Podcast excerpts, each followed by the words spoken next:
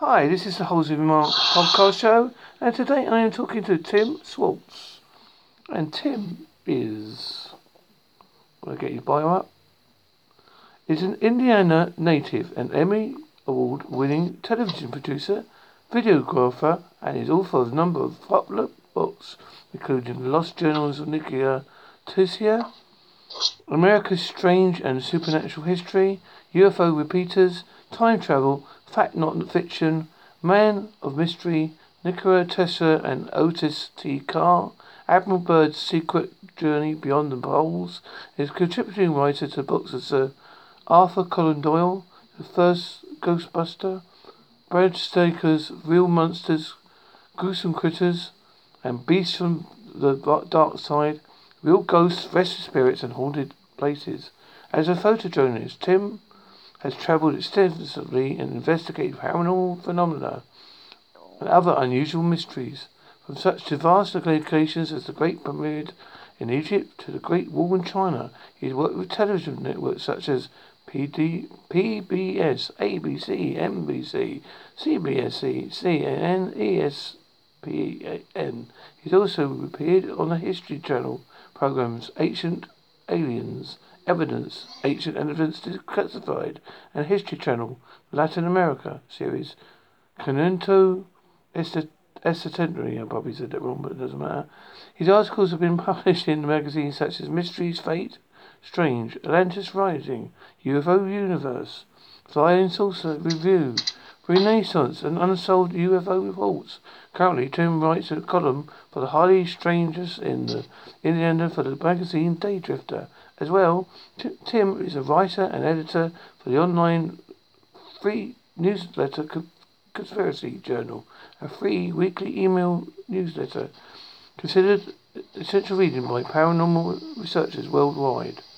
Tim is also the host of the webcast Exploring the Bizarre, along with Timothy Green Beckley on KCOR Digital Radio Network. And after all that very long bio, I'm going to say, hello, Tim. How are you? Oh, hello. Thank you for uh, having me on this evening. I appreciate it. Yes. Um. Can you tell me a little bit more what inspired you to get into your various subjects? Well, I'm sure that, like a lot of people who have been on your show that are, you know, interested in you know, the paranormal and uh, other unusual phenomena, I started out at a, a fairly young age, though I was uh, kind of drawn, kicking and screaming into it all. Uh, it, it happened when I was about in third grade, and um, we used to get a weekly newspaper that was geared towards children, and um, it it was an aggregate of uh, like all of the week's uh, headline news, and our teacher would assign everyone a, uh, a, a news story to uh, to write a little essay on, and then to give a, uh, a presentation in in front of the class. Well, one day I was given a story about UFOs, about flying saucers. And at that point, I had no idea what UFOs or flying saucers was. I, I mean, I had been interested in, say, like uh, science fiction, things like that, but mostly, you know, being a kid from uh, the, uh, the Midwest of the United States, I was more interested in, say, like basketball or, or racing cars or things like that. So um, I did you know, my my little essay, and then gave a gave a presentation about flying saucers, and I was pegged. I was the kid then who believed in little green men from Mars, or you know how other kids are. I mean, they're always trying to find, you know, something to hold over you. So I mean, everybody thought that, you know, for whatever reason, that uh, I believed in this stuff. And at that time, you know, I could have cared less. But um, what I ended up finding so interesting is that you know people would go and uh, make fun of you, you know, while there was other people around, you know, like a group or stuff. But then later, they would they would come to me and you know when, it was just us, and they would say, well, you know, I don't believe in this stuff, but and then they proceed to tell me, you know, their their family saw a UFO while they were on vacation, or you know, their their uh, their house was haunted by, you know, their dead aunt uh, or you know, something along those lines. And that's what I really started to find interesting about all this stuff is all of these experiences that people were having different experiences yet so many of them were the same. And you know, most of and, and this is you know this has continued on through through the years. You know, most people who come to me and tell me these stories, they're not interested in publicity or you know or, or, or, or, me writing about them in a you know in a book an article or anything like that. They just want somebody to listen to their story and not laugh at them, not say that they're crazy, but just to listen to their story. And um, uh, because most people who aren't previously interested in this kind of stuff have no idea how to categorize, you know, that mental categorization that we all have on our everyday life. You know, I mean, we, we have in our brain, you know, like a cupboard almost, that uh, knows how to categorize. You know, you get in your car, you drive to work, uh, you know, you see uh, jet planes taking off from the nearby air, airport, things like that. I mean, you know, we, we have places, you know, but when it comes to something so unusual, say like seeing a UFO or seeing a, a, a ghost or something like that, most people don't know how how to put that. I mean, it's not for you know, unfortunately for most people, it's not an everyday occurrence, and so they're left with this, it's almost like the you know the sword of Damocles hanging over their heads. They've got no idea what happened to them, why it happened to them. And for a lot of people, I mean, that just, that, that really just bugs them for the rest of their life. And they're afraid to tell anybody because they know that they'll be laughed at. So oftentimes when they come to me, tell me their story, and then afterwards, you know, I'll say to them, well, you know, yeah, that's that's an interesting experience. You're not alone. Other people have had similar experiences, and uh, and that's you know that's one of the great mysteries of life. And you can just see that sense of relief wash over them just to know that somebody, you know, they're able to tell their story and not get laughed at. And then uh, for, for a lot of people, that's just it. You know, they'll walk away and, you know, maybe never ever tell the story again. And to me, that is really one of the most fascinating aspects of this phenomena is that human aspect of it. I mean, sure, we've we've got all of these unusual uh, incidents and reports, but it's how people react to that and uh, how they they you know go on with their lives afterwards if they're able to. You know that that to me is what really makes makes all of this so fascinating. Well, I got through to the paranormal because I've had a near-death experience myself, mm-hmm. and that's how I got more and more drawn into the paranormal because I started in the world of cryptozoology. Okay. Yeah, um, uh, near you know near death experiences. That's that's another one of these things that uh, uh, you know a lot of people, if they already have say like a religious upbringing, uh, you know when they when they come out of it, it you know it can be less of a traumatic experience than say somebody who you know uh, was an atheist or really just never never thought about it. And and probably as you well know you know afterwards you you you never look at your life at the same way again. You know it's it's just uh, it's it, it, it's just such a life changing experience, you know, for people who you know would never expect to have you know such a you know Well, I look at it this way. I, I when I was in my coma, I, I, I was, I look, I was neither in the real world or next world, and basically, I touched my version of heaven. I, I believe, I've had this discussion with many people, that heaven is our version of heaven, and hell is our own version of hell. I don't think there's like one heaven or one hell. I think we got our own version of it.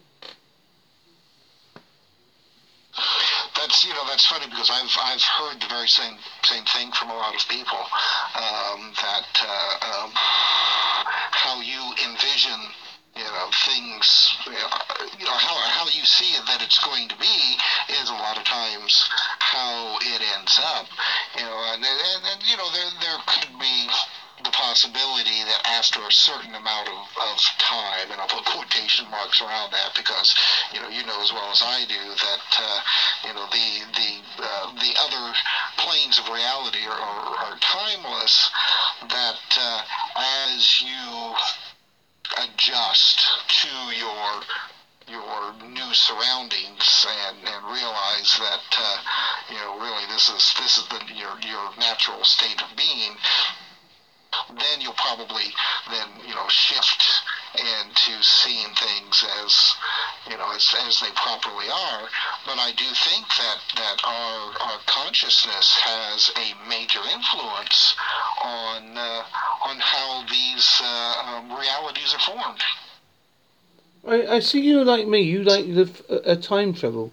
I have a theory, and you probably heard this before, so please excuse me if I'm you, my ignorance. But uh, basically, my theory is that we are time traveling at the moment. And uh, uh you are you are in the past, and I'm in the future. Yes, that's correct. Yeah. Yeah, uh, well, it's uh, you know that's it's it's one of the one of the mysteries of, of the universe, really, on just what exactly time is. Um, you know, I, I, dare say that. Uh, probably any of the conceptions that, that we have had in the past or currently have are probably incorrect. I mean, I, don't think that we really do have a, a, a, good grasp of, of what it actually is. You know, one of the problems is that, you know, we're, we're in it. You know, whatever time is, whether or not it's just simply the, uh, you know, the, the, the you know the expansion of, of space time from you know the, the beginning of this current universe to you know uh, to just a, uh, possibly an artifact uh, manufactured by by our brains uh, just to just to keep us going in reality. But uh, um, time is, is is really a mystery, and uh, but uh, you know, I mean, from the research that I have done over the years, there does seem to be some kind of way or ways plural that uh, that we can kind of circumnavigate our way uh, uh, through time. Uh, because I mean there's been there's been lots of, uh, of reports from people who uh, will will find themselves for one reason or another you know all, temporarily in the past or, or temporarily in the future or at least those who are able to come back and talk about it who knows? I mean, there's a lot of people who disappear uh, all over the world uh, every day and never never come back. You know some of these people may have actually have uh, you know dropped through a portal or a window you know somewhere and ended up in another reality or another place in time and space, uh, never to come come back again. Um, but uh, you know, I just uh, uh it's it's it's one of those mysteries, time that I just uh, I, have been fascinated with for a long time, and uh, and and of course fascinated by the stories of people who who claim that they've been able to to time travel either deliberately or, or accidentally. Well, it's also the theory that uh, um, that the, the aliens that we are visitors are basically us coming back to revisit ourselves. Oh yeah, yeah. That's you know that's that's one of my uh, my favorite uh, uh, speculations when it comes to the whole UFO phenomena is that uh, at least uh, uh, some of these reports and sightings, you know, could be time travelers from our future. Um, you know, because if you think about it, if if if they're a if we are able to, you know, sometime in the future, uh, discover a way to, to travel through time, what better way to come back to the past. To disguise yourself, you know, so you could uh, interact if you are able to interact, because you know from history that during this time people were seeing UFOs and claiming to talk to uh, uh, extraterrestrials. So I mean that that gives you a uh, a good historical viewpoint. Then, if you do, if you are able to come back to disguise yourself along those lines, so if somebody from you know a past time period that you're visiting does run across you then you can say, yeah, well, we're from, uh, yeah, we're from Zeta Reticuli. Yeah, that's it. Uh, we're from, you know, you know, maybe uh, if, if you're able to go back as far as say like the 1950s, you know, you had a lot of uh, UFO contactees that were told that uh, the aliens were coming from Mars and Venus and places like that. Well, I mean, now we know uh, from our from our own space probes that those planets are are uninhabitable, at least you know from you know for for you know humans or, or human-like uh, creatures. So it seems like every generation the uh, the reports, the, the UFO occupants seem to place themselves further and further out into space. You know, right now we can't go to the Zeta Reticuli and confirm whether or not they're there or not. So, uh, so yes, if uh, if if time travel does end up being possible, you know, that's that's a great way to uh, hide your activities by disguising yourself as as extraterrestrials. Then again, though, I, I should point out that if an extraterrestrial race is, or races are visiting the Earth, and they're coming from a vast distance, you know, light years away, more than likely, whatever propulsion or whatever you'd want to call it that they're using to get here probably involves a form of time travel. In order to travel that great a distance without having you know have like say a generation ship where you know one generation starts and by the time they reach a planet it's five or six generations later on the ship um, which I mean that would really be uh, an awkward way to travel light years so there's the possibility that they have come up with some kind of time travel in order to to jump across all of those uh, light years uh, within really just you know a, a, short period of, of time, quotation marks again, uh, in, in their experience.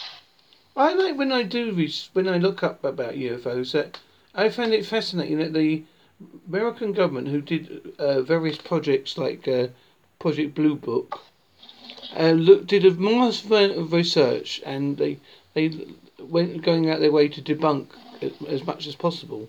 But it's like everything. I think if you have a hundred accounts, eighty percent of them you can discount quite easily, saying, "Oh, it's a weather balloon, it was uh, a meteorite or whatever."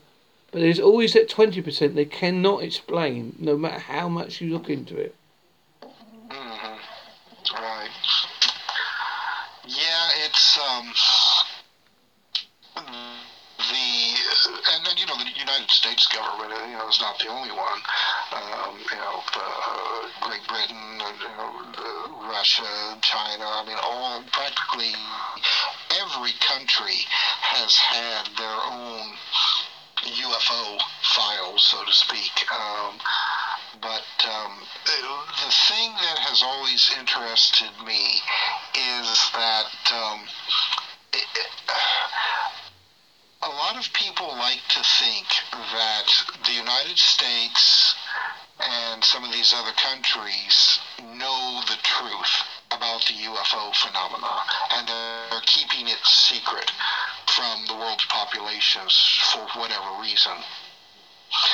However, if that was actually the case, you would think that there would be some rogue nation who would come who, who would have come forward by now and and say, hey, no, you know, the United States, uh, uh, Russia, they've been lying to you. We have evidence. You know, we've got cross saucers that you know crashed in our country, and we're going to. Uh, um, you know, uh, uh, we're going to show them to everybody. Nobody has done that yet.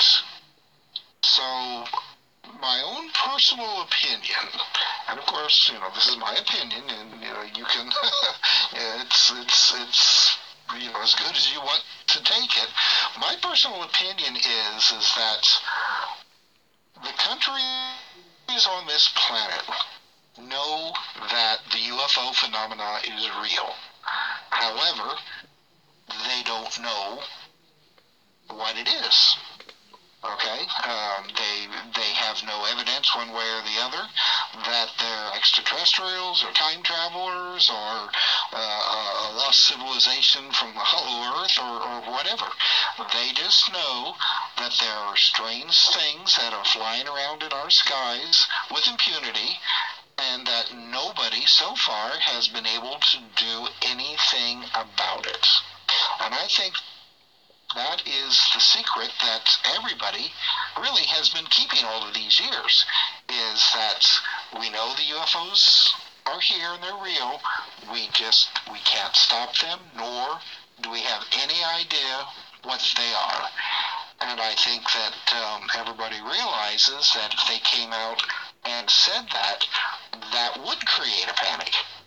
You know, I mean, it's it's one thing when you would come out and say, "Well, yeah, UFOs are real and they're visitors from uh, uh, another solar system." At this point, you know, the 21st century, I think people people, uh, the majority of people, uh, could probably accept that. It's a lot more difficult, though, and a lot more frightening if you think that uh, there's these strange, strange things in the sky flying around that we can't identify and we can't stop them. You know, that's that's a lot that's a lot more frightening, I think. Have you have you ever done um, talks with people that have been abducted? Because I've had various talks with abductees, and I find this they're um te- uh, they're uh, I don't like the word stories, but I have to use the word story. I find it very, I find them very fascinating, very detailed, and they do come across as very intelligent people. Yes, um, I I think that uh, at least the the experiencers that I have have talked to over the years are very earnest in um, what happened to them. That uh, I, I don't I don't believe that the majority of them are making up a story. You know, there are a few who think that uh, that some way, somehow, that they can uh, uh, make money off of uh, off of spinning a story. But you know, anybody who has been in this business for any length of time knows that there's not a lot of money uh, to to be made when it comes to you know UFOs or, or, or paranormal phenomena or, or, what have you. So uh, and, and then again, you know, most people that I have talked to who have had these experiences aren't interested in getting any kind of publicity. Um, uh, most of them, um, at least initially, are very traumatized. Uh, by what has happened to them, and uh, they they do like to talk about their experiences with other people who have had similar experiences. I mean, you know, it's it's it's a very good therapy you know, when when people do that. Um, you know, however. So many of them have come out with with similarities to their stories, but there's also some some really major differences as well which um, you know it's to me it's that's that's extremely fascinating because rather than being say like just you know just a straightforward nuts and bolts these are visitors from other planets you know scientists explorers you know who are taking people to do scientific research on them and, and, and what have you, there seems to be some uh, there seems to be other aspects to this phenomena. You know, there's the there's uh, there's a paranormal, for want of a better word, aspect to to a lot of these, because a lot of experiencers. Um, will have, say, like uh, a ghostly phenomena uh, associated with these events, sometimes uh, starting before their their first uh, um, uh, abduction, and then continuing on afterwards. Uh, a lot of these people have uh, poltergeist activity in their house afterwards, and and and report you know seeing you know what you know. Really just seems to be uh, ghosts and stuff. Other people, you know, they have uh, uh, uh crypto experiences. You know, uh, they'll see uh, creatures uh, very much in description like like Bigfoot and other things like that. So it it makes me wonder what it is about these experiences that seem to evoke. Um, the paranormal uh, aspects of this. I mean, it just it just leads me to believe that our current understanding of these unusual experiences, abductions, you know, ghosts, cryptozoology, things like that, are are still kind of outside of our, our, our realm of understanding, and possibly rather than um, rather than looking at these various disciplines, uh, you know, UFO research, cryptozoology, ghosts and hauntings as separate items, maybe we should start looking at them more as a combined experience for some, you know, for whatever reason that uh, so far is eluding us. Well, I, I when I do a lot of um, research looking into the various aspects of um, reports of cryptids and UFOs and paranormal, when I have found that most of them tend to be on ley lines over here in the UK.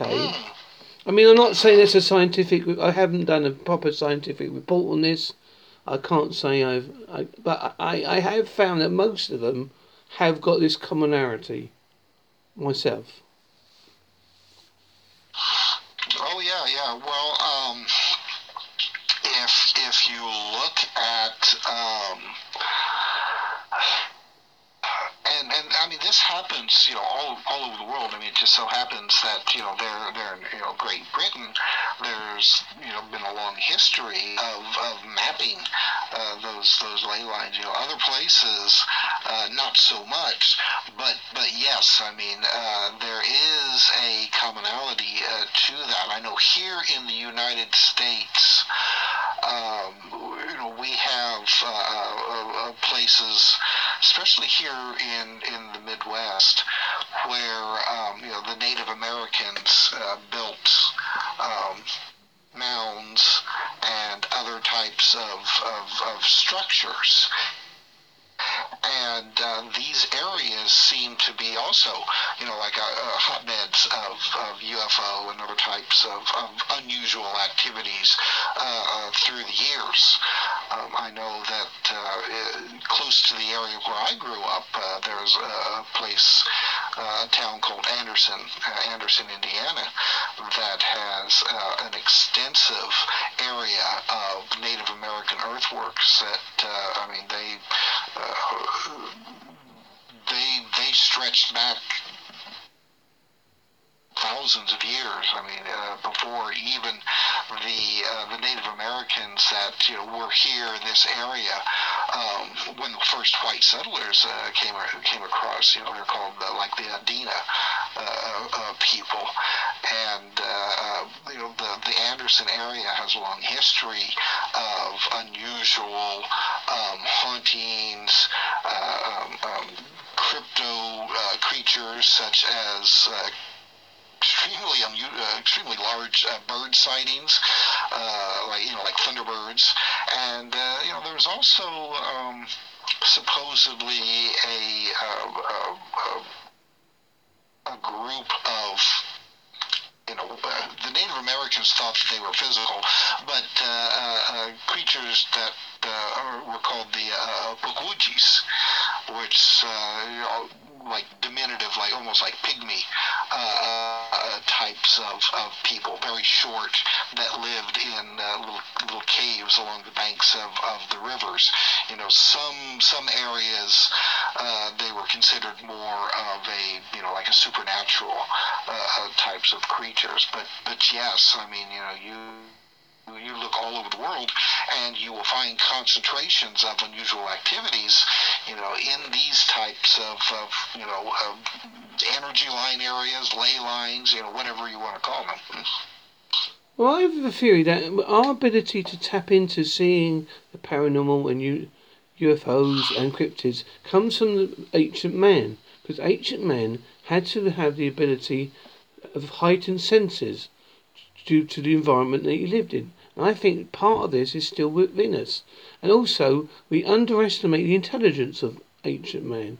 We always, we always believe that they just carried around X's all day and, and went ugh, ugh, ugh, and that was basically it. But but we but we we all know if you look into archaeology because I'm a fan, I do I am a fan of archaeology that you can see ancient monuments that we built back then that we don't even know how they were built.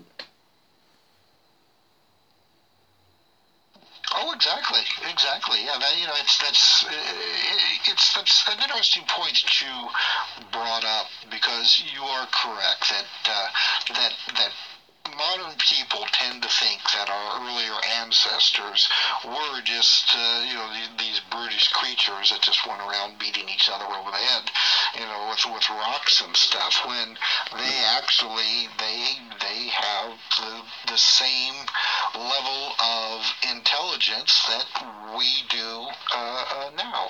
Um, uh, we just, you know, we, we just have the benefit of, uh, um, of, of, of, our technological uh, era. If, if you would take, if you have the ability to take somebody from a past era, um, I mean, and extremely, you know, what we would consider almost a prehistoric uh, or Stone Age type of era, uh, bring them forward uh, to this time. You, you probably, you know, like as a baby or youngster, and bring them up, they would be just like we are. I mean, there would be no difference in intelligence or anything like that. Um, and so, um, and, and when you talk about the ability to uh, build some of these uh, uh, st- absolutely magnificent structures that are still around today. Uh, you know, like the, the, the, pyramids in Egypt, or or some of these amazing structures that you can find in Central and South America. Uh, I I always point out to people that the the people who built these structures build them because it was difficult for them. They built them because it was easy. You know, I don't know if that makes if that makes sense, but uh, you know, I mean, they they would not attempt to build these things if they didn't know already know how to do it and to do it properly. All right, so uh, and and properly is, is the correct word because so many of these structures, after you know several thousand years, are still with us today. As you pointed out, um, we really don't know exactly how they did it. Um, if you, you know, it, it, it, say like these, a lot of the structures uh, in um, in South America. You know, some of these are cut, the, the stones are cut so fine and fit together so perfectly that you can't even insert uh, a sheet of paper in between them. Now, you go and you talk to an archaeologist um, on how these structures were made and, and put together, you know, they'll they'll come up. Oh well, you know, they uh, they spent years grinding away at the rocks with other rocks, and then uh, used uh, wooden rollers and thousands of people to move them into place. And uh, but if you would go and talk to an engineer, somebody whose job it is to do work exactly like that, they would say, we really don't have any idea how we don't know. So, I mean, you know, that's, uh, you know, the archaeologists, they may have theories, but they don't have that engineering knowledge on how this stuff was done. So the engineers, modern engineers who, you know, whose job it is to do that kind of stuff, they look at it and they're like, you know, that's, that is, that's a puzzler. We're not sure. I always find it fascinating when we look at ancient um, uh, ancient histories and all that. How often they, you come across pictures where there seems to be like a giant-like figure that they're looking up to.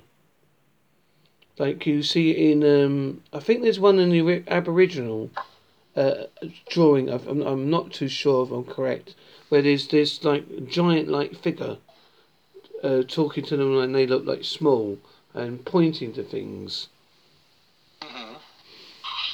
Now I believe I believe that we were basically I think giants and fairies and all that did exist. It's just that we see them in different ways now. It's perception of the time.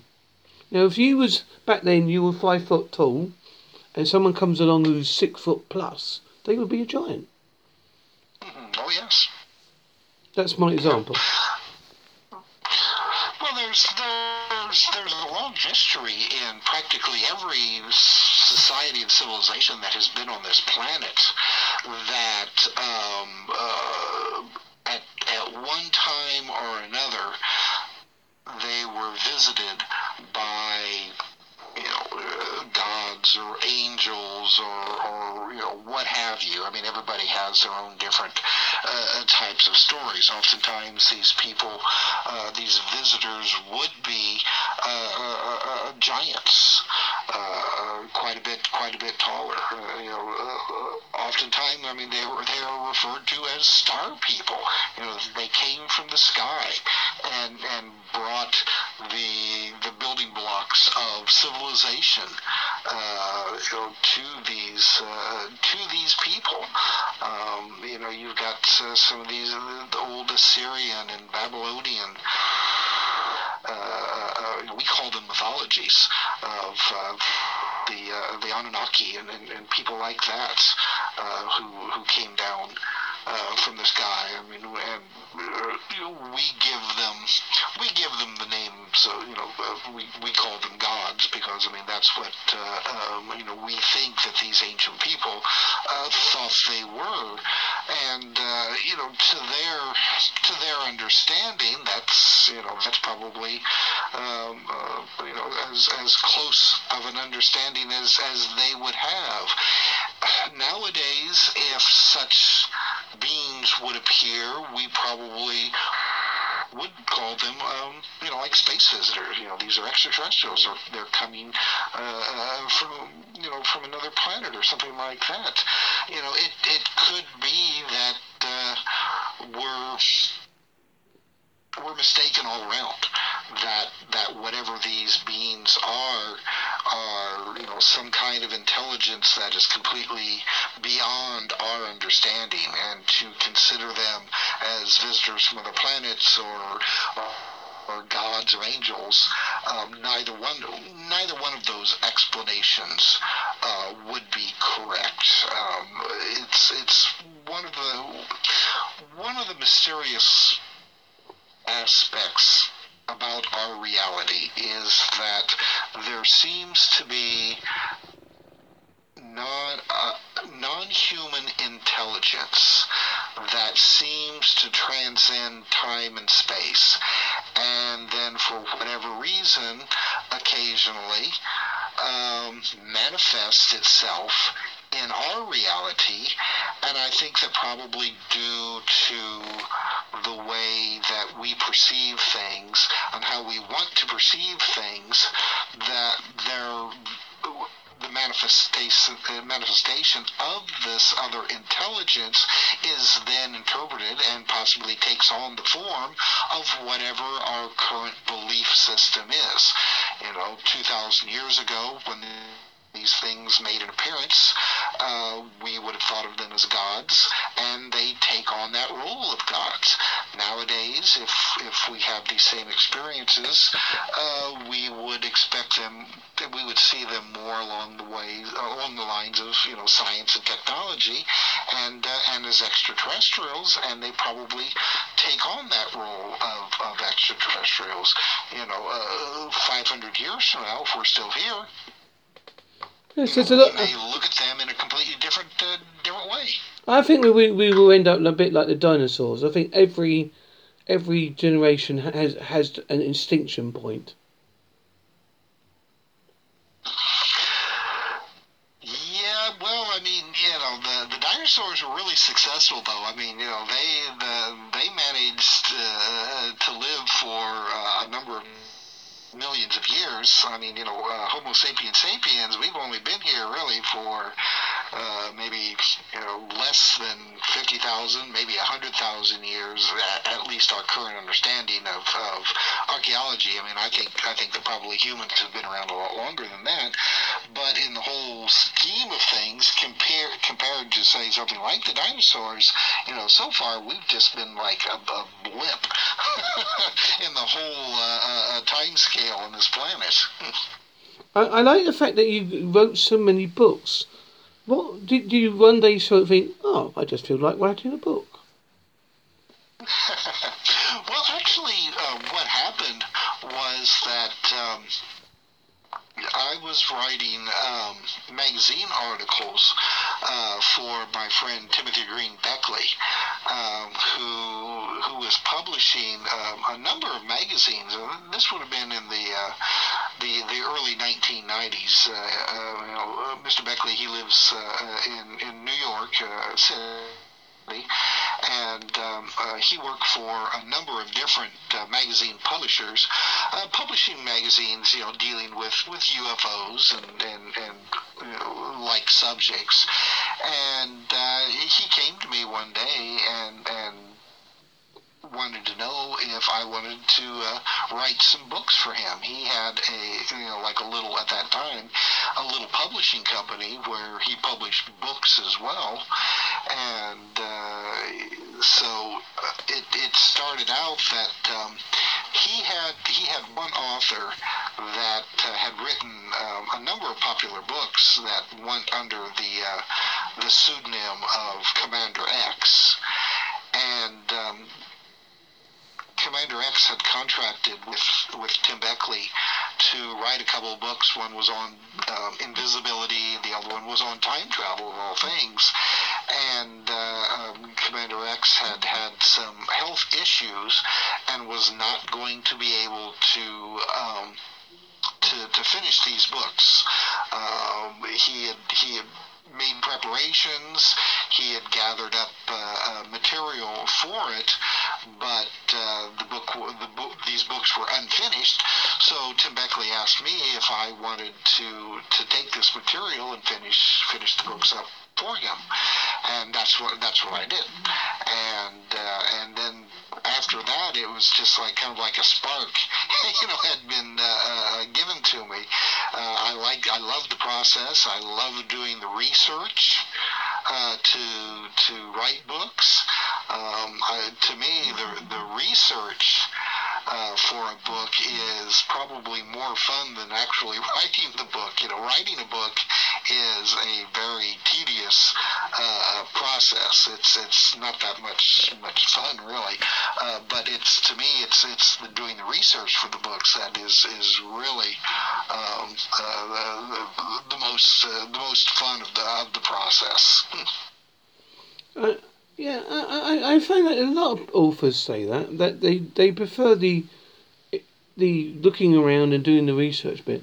Uh, now, when you say that you do help out with TV television shows, is that as a researcher, or they come to you say, "Oh, Tim, can you give us a bit more info on this project that we're doing?" Well, my uh, um, my first you know really really major major career was in in television. You know, I I, I went to uh, uh, I went to university and college. Um, to studying um, uh, journalism and, uh, and television broadcasting, and uh, s- uh, for uh, you know more than more than 20 years, I, I worked for.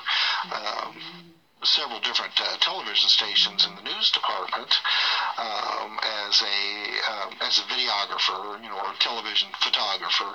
You know, I was one of those one of these guys that you see running around, you know, with the camera on their shoulder, uh, going to uh, uh different events, and uh, then later I became a, uh, um, a, a producer, editor, you know, just uh, um, uh, as you know, as well as uh, you know, like a, a news writer, uh, all these things. I I worked for um, the public television station in Indianapolis, Indiana, for for a number of years.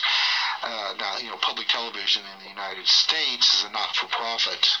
Um, it's it's funded by um, uh, for a little bit by uh, uh, the government, and then uh, other funding comes from corporate entities. So the station that I worked for in Indianapolis had a uh, a for-profit arm that um, would uh, would hire uh, its its employees, cameramen, equipment, things like that, to um, uh, various uh, other television stations uh, that may be coming into the area uh, to cover events, sporting events, you know, what have you, and uh, you know, didn't want to bring, you know, uh, go through the trouble of bringing their own crew with them. They would just hire, you know, like a local crew.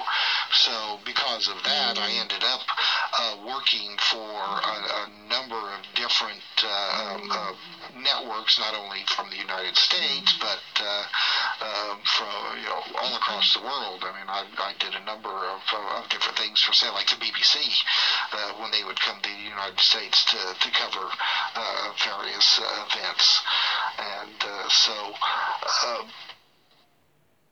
during this time, you know, I I kept my interest in this, you know, this other stuff, you know, the uh, you know the paranormal and UFO sightings and, and things like that.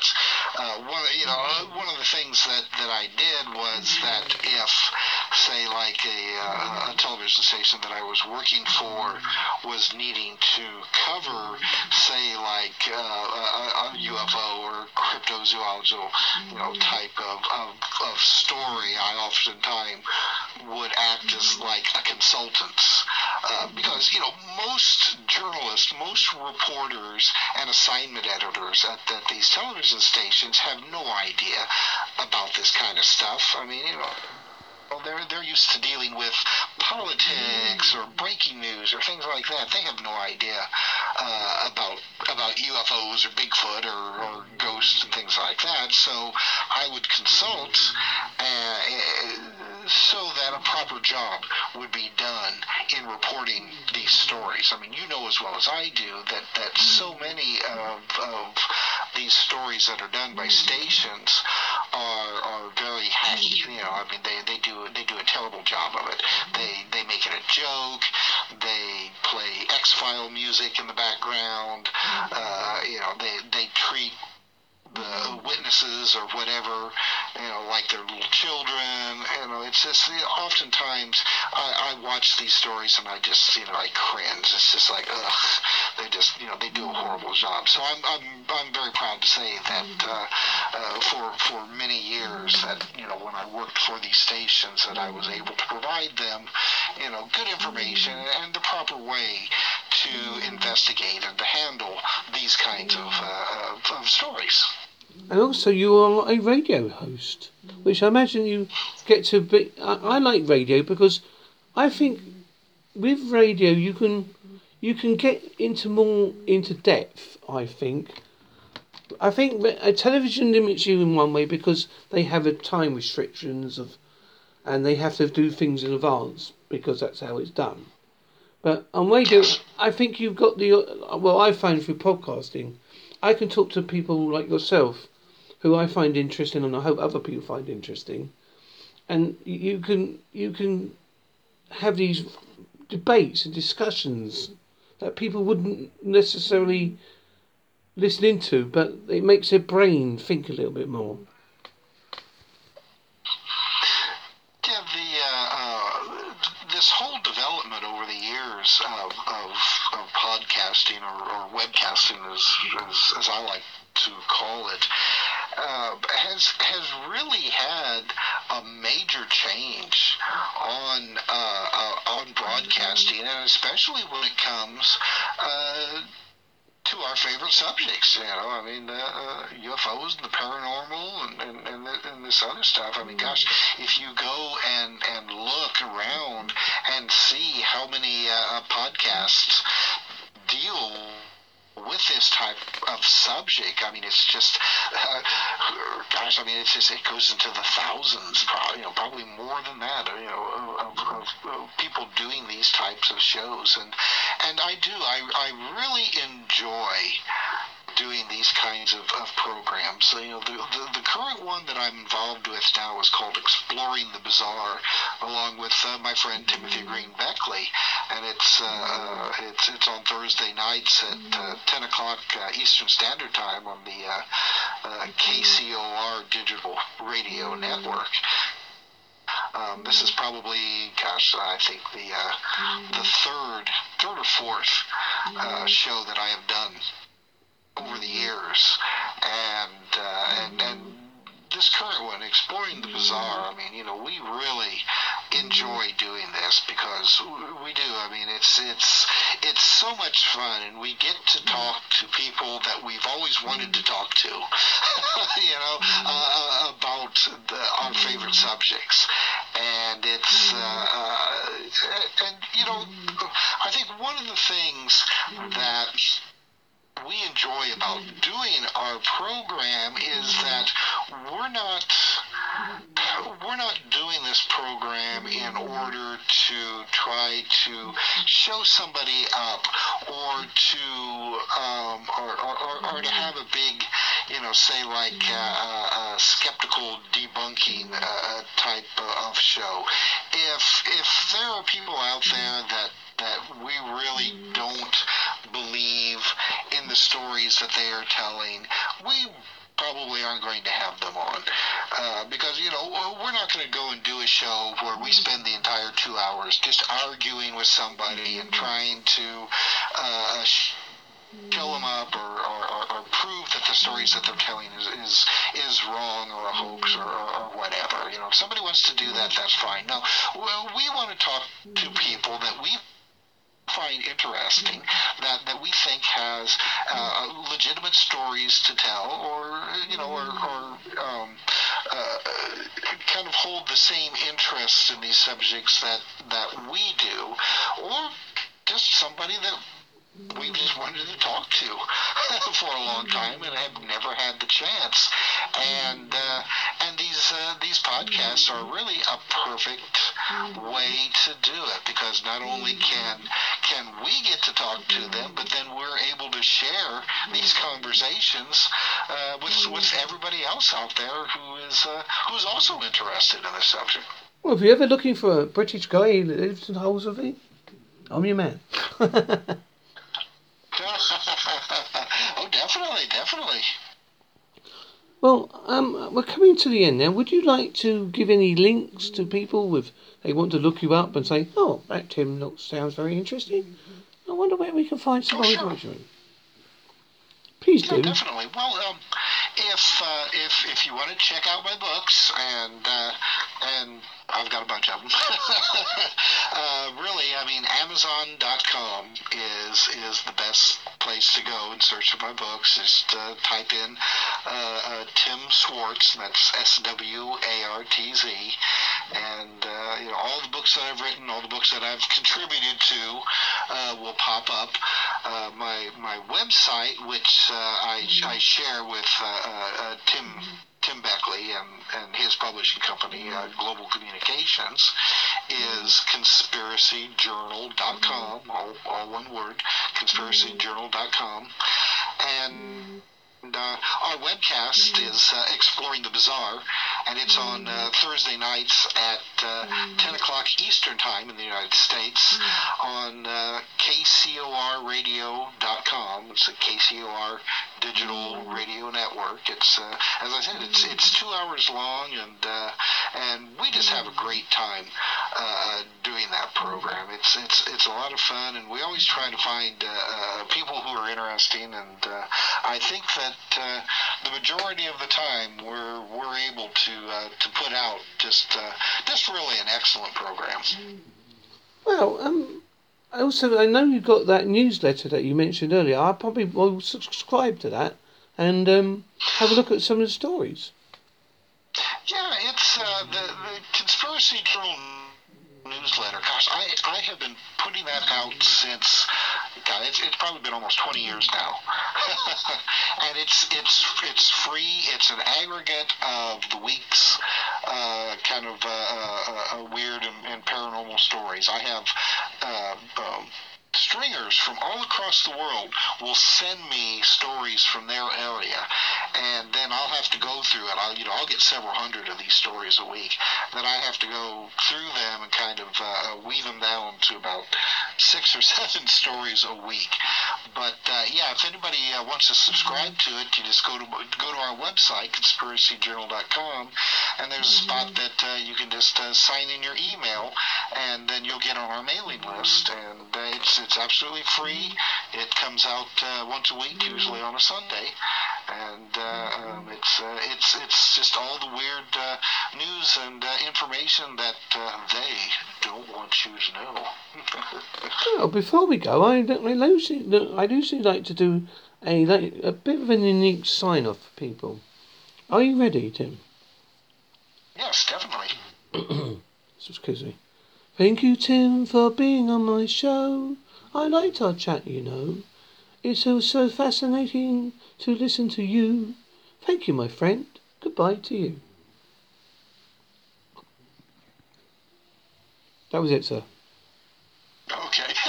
I didn't know if I, I didn't know if you wanted me to sing along. or You can do that. It's up to you. Entirely up to the guests. I never force anybody to do anything.